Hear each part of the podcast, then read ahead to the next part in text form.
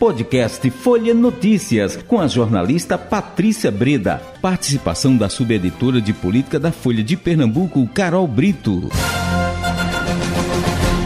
Segunda-feira, 30 de janeiro de 2023. Começa agora mais uma edição do podcast Folha Notícias. Direto da redação integrada Folha de Pernambuco, sou Patrícia Breda. Bate-papo com ela, Carol Brito, subeditora de política do Folha de Pernambuco. Oi, Carol. Olá, Patrícia. Que destaque você traz pra gente? Pois é, Patrícia. Hoje vai ser um comentário aqui expresso, né? Como a gente gosta de fazer. É, Patrícia, a semana começa bastante aí na expectativa da posse do legislativo, né? Esse poder que tem uma influência muito grande, principalmente nos governos, ele pode decidir fazer uma diferença muito grande no, no desempenho que tanto o governo Raquel Lira quanto o governo é, Lula pode ter. Até porque todos os projetos, tudo aquilo que um governo quiser aprovar tem que passar por, pelo legislativo. Então é bom o ouvinte aí da Rádio Folha ficar de olho naquilo que está é, sendo votado. A gente vai ter eleição de mesas diretoras, né? No Congresso Nacional, praticamente definida a eleição de Arthur Lira, né? É, ele conseguiu um, um, apoio praticamente unânime na casa. A disputa agora são realmente para os outros cargos na mesa e principalmente pelas comissões. Né? O governo Lula quer o comando de comissões importantes como legislação e justiça e orçamento, mas também a ala bolsonarista da casa também quer o comando desses postos. E é, essa dinâmica também, Patrícia, pode ser vista na disputa do Senado porque enquanto a gente tem aí uma eleição praticamente garantida para o Arthur Lira, a vida para o Pacheco não está tão fácil para conseguir a sua reeleição, viu, Patrícia? Ele é, tem o apoio de Lula, é o candidato dele oficial, uhum. só que a ala bolsonarista do Senado quer fazer o ex-ministro Rogério Marinho como seu candidato. É, apesar do Rogério Marinho ter crescido em apoios, conseguiu o apoio do PL, conseguiu o apoio do PP, do Republicanos, do PSC, ainda assim, nas contas de bastidores, o Rodrigo Pacheco tem aí uma maioria. Fala aí que ele tem uns 10 votos de vantagem.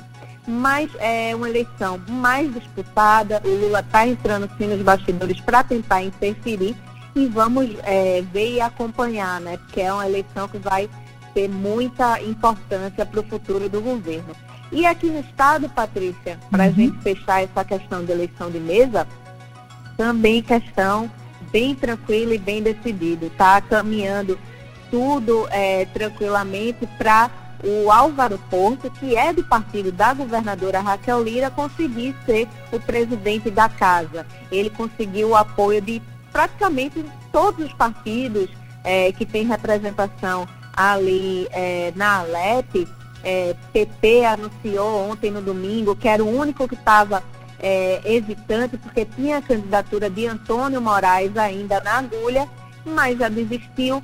PSB também, que é a maior bancada é, da casa, também é, já declarou apoio ao Álvaro Porto, então fatura liquidada.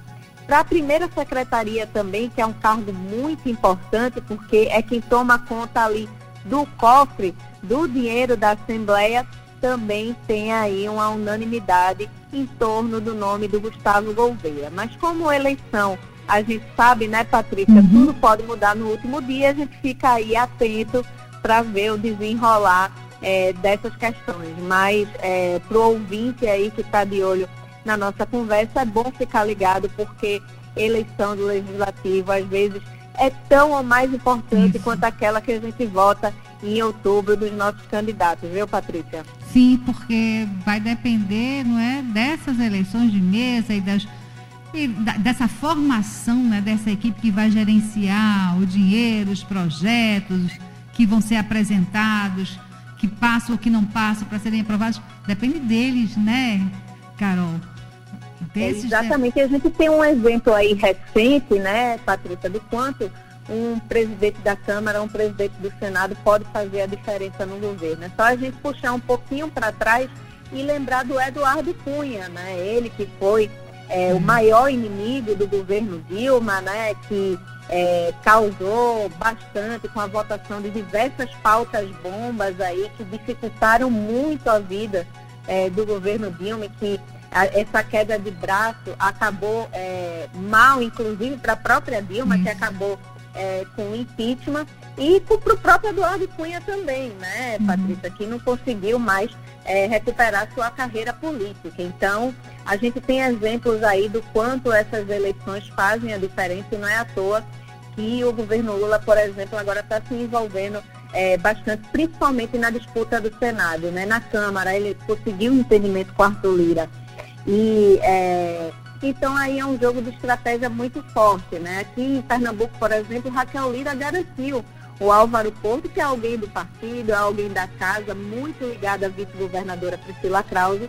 Então não é à toa que essas eleições é, sempre estão no alvo do, do governo eleito, porque é fundamental, Patrícia, para qualquer projeto, para qualquer coisa que o governo queira fazer, inclusive pode dificultar bastante a vida de qualquer é, governante, viu?